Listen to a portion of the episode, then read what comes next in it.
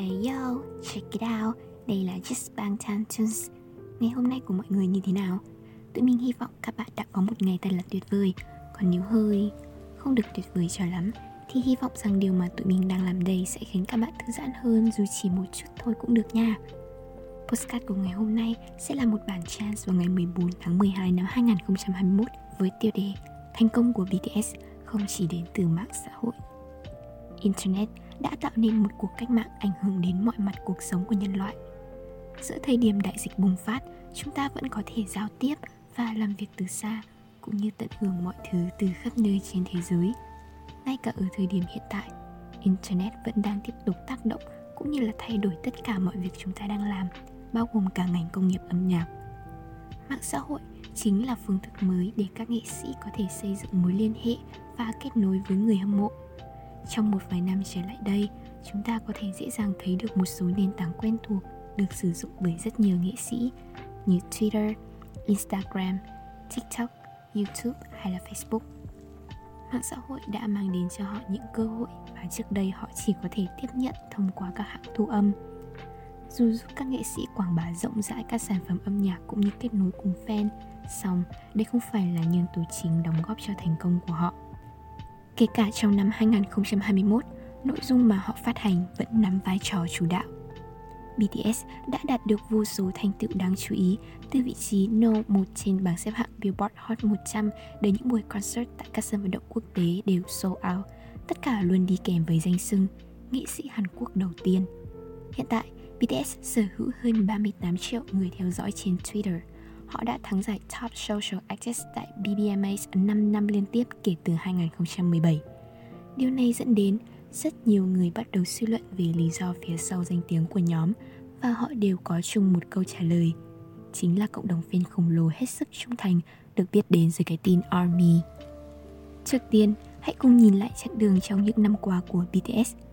BTS chính thức ra mắt tại Hàn Quốc vào năm 2013 với single mở đường No More Dream – cùng mini album Too Cool for School. Tên đầy đủ của nhóm là chống đạn thiếu niên đoàn, những chàng trai chống đạn phản ánh tầm nhìn nghệ thuật của BTS về việc truyền tải năng lượng tích cực thông qua các album. Tầm nhìn này bao gồm việc mang đến những thông điệp tràn đầy hy vọng, bảo vệ thế hệ trẻ khỏi áp lực và định kiến xã hội thông qua các sản phẩm âm nhạc. BTS đạt được thành công về mặt thương mại vào năm 2015 và đến khoảng 2017-2018, nhóm đã có được sự nhận diện toàn cầu.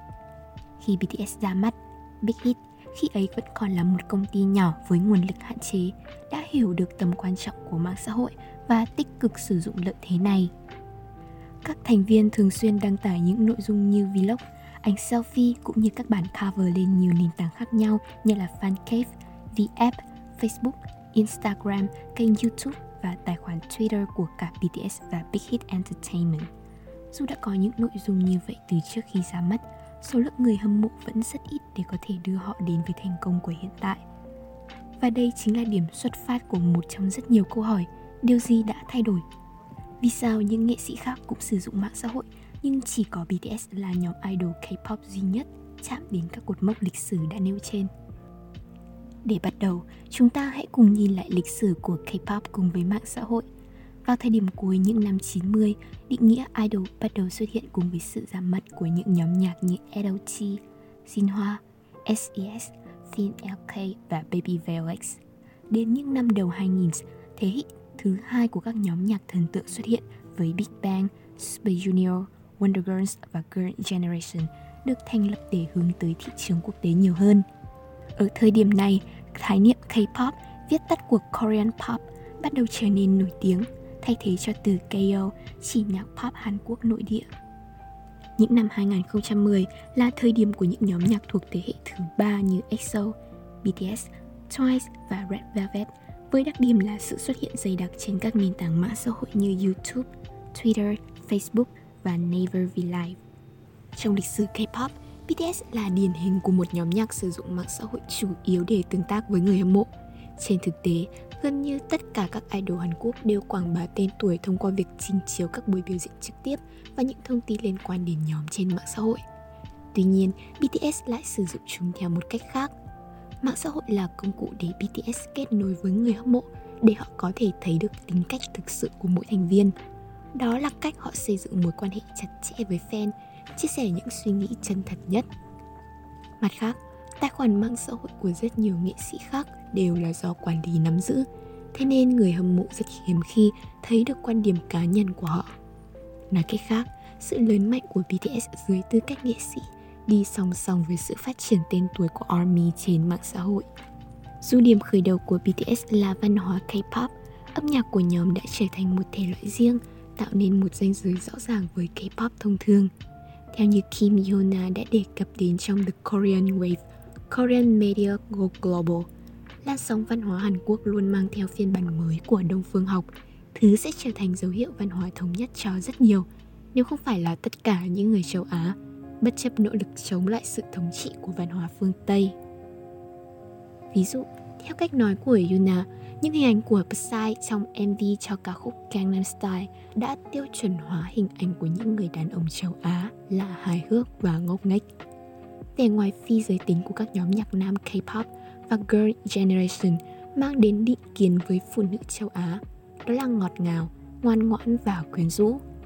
Cái nhìn phổ biến nhất về K-pop thường bắt nguồn từ nhận định rằng các idol Hàn được tạo nên dưới một hệ thống nhất định của các công ty quản lý, bị dập khuôn với những ca khúc nhẹ nhàng nói về tình yêu và vẻ bề ngoài được trao chuốt để phù hợp với thị hiếu của khán giả. Tuy nhiên, BTS đã phá vỡ định kiến bị gán lên những nhóm nhạc K-pop là được ngụy tạo quá mức bởi công ty quản lý. Âm nhạc của họ đang thống trị thế giới với phần lời đề cập đến những vấn đề của xã hội hiện đại với sự chân thực tuyệt đối – Điều này thể hiện rằng sự khác biệt của BTS trong K-pop nằm ở quyết định của các thành viên trong việc tự viết nhạc và sản xuất các ca khúc của họ theo một vài chủ đề như những sai lầm trong hệ thống giáo dục, vấn đề về thế hệ, chứng trầm cảm và việc khám phá bản thân. Chúng ta không chỉ thấy được những ý tưởng độc đáo này trong âm nhạc của BTS mà là cả những bài phát biểu, những lần tương tác với fan và những bài đăng trên mạng xã hội của họ. Trong một tập gần đây của chương trình The Music Industry Postcard, Anya Ju người đã từng làm việc cùng với những nghệ sĩ như là Coldplay trong suốt sự nghiệp marketing âm nhạc, đã được mời đến để nói về những xu hướng trong ngành này. Theo cô, điều quan trọng nhất đến cuối cùng vẫn là lợi điểm bán hàng nằm ở chính người nghệ sĩ. Cô cũng đề cập đến việc khán giả đang yêu thích sự tự nhiên của những nghệ sĩ có thể thoải mái chia sẻ suy nghĩ và quan điểm của bản thân – Điều này rất đúng với BTS, những người đã tự do lên tiếng về rất nhiều vấn đề nhạy cảm trong xuyên suốt sự nghiệp. Trên tất cả, âm nhạc của họ chính là thứ đã chạm đến trái tim hàng triệu người, bất kể giới tính, danh tính và tuổi tác. Trong một cuộc phỏng vấn với tòa soạn báo Yonhap tại Seoul, RM đã nói rằng Mọi người thường chỉ để ý đến việc chúng tôi có thể giao tiếp tốt với người hâm mộ trên mạng xã hội. Nhưng điều quan trọng hơn cả là vì chúng tôi là ca sĩ, chất lượng âm nhạc và những màn trình diễn của chúng tôi luôn luôn phải chỉnh chu vô điều kiện. Hơn nữa, chúng tôi muốn mang đến và truyền tải những thông điệp xuất phát từ tấm lòng mình và độ thường xuyên trong việc giao tiếp với người hâm mộ. RM cũng đã nhắc tới Bang Si-hyuk, giám đốc điều hành kiêm nhà sản xuất của công ty quản lý Big Hit Entertainment, luôn hoàn toàn ủng hộ quyết định của nhóm. Tôi nghĩ chúng tôi đã bắt đầu với những suy nghĩ như sở thích cá nhân nên được tôn trọng và tại sao lại không có ai nhắc tới xã hội hay là giáo dục ở thời điểm đó điều đáng tiếc nhất là khi mọi người nghiên cứu về chúng tôi và nói rằng thành công của chúng tôi là hoàn toàn dựa vào kỹ năng sử dụng mạng xã hội sugar nói Tuy việc giao tiếp với người hâm mộ thường xuyên có thể giúp fan và nghệ sĩ thêm gắn bó, nhưng một trong những lý do chính khiến cho ARMYs yêu thích việc tương tác với BTS chính là do sự thành thật của họ trên bất cứ nền tảng nào.